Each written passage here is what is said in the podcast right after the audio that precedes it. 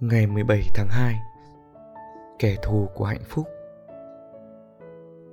Còn khao khát thứ chúng ta chưa có Thì rất khó để ta cảm nhận sự hạnh phúc.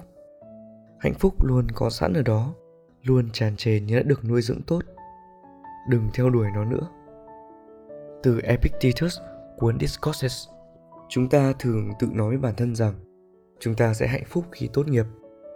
Bạn sẽ hạnh phúc khi được thăng chức khi chế độ ăn kiêng này đạt hiệu quả. Khi bạn có được số tiền mà bố mẹ bạn chưa bao giờ có, các nhà tâm lý học gọi đây là kiểu hạnh phúc có điều kiện. Giống như hy vọng đi bộ đến đường chân trời, bạn có thể đi hàng dặm nhưng không bao giờ tới nơi. Thậm chí là quãng đường đi cũng chẳng hề ngắn lại. Háo hức mong đợi một sự kiện nào đó trong tương lai, say mê tưởng tượng điều gì đó mà bạn mong muốn, trông chờ một kịch bản hạnh phúc diễn ra sự tự huyễn hoặc đầy khoái cảm này. Chúng phá hỏng cơ hội để bạn cảm nhận sự hạnh phúc thực sự ngay ở thời điểm hiện tại. Hãy xác định nhiều hơn và chính xác hơn những khát khao mãnh liệt đó là gì và một ngày nào đó, bạn sẽ nhìn thấu. Nó chính là kẻ thù của sự viên mãn. Chọn nó hoặc hạnh phúc của bạn, như epictetus nói.